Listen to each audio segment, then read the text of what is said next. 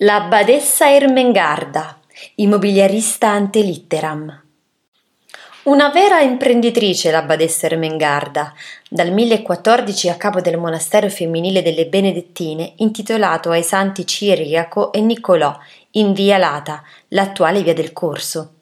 Il monastero non è più visibile, ma sulle sue fondamenta sorge la basilica di Santa Maria in via Lata.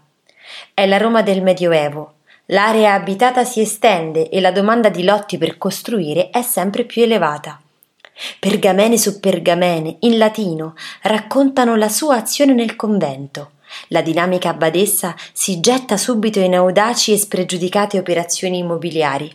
Il monastero ha ricche proprietà all'interno e all'esterno delle cinta murarie i lotti edificabili fanno guadagnare molto più che i terreni coltivati. L'affittuario paga. Le concessioni hanno una durata variabile, da 19 anni a tre generazioni. Ermengarda in questo modo dà il via al boom immobiliare della Roma del Mille.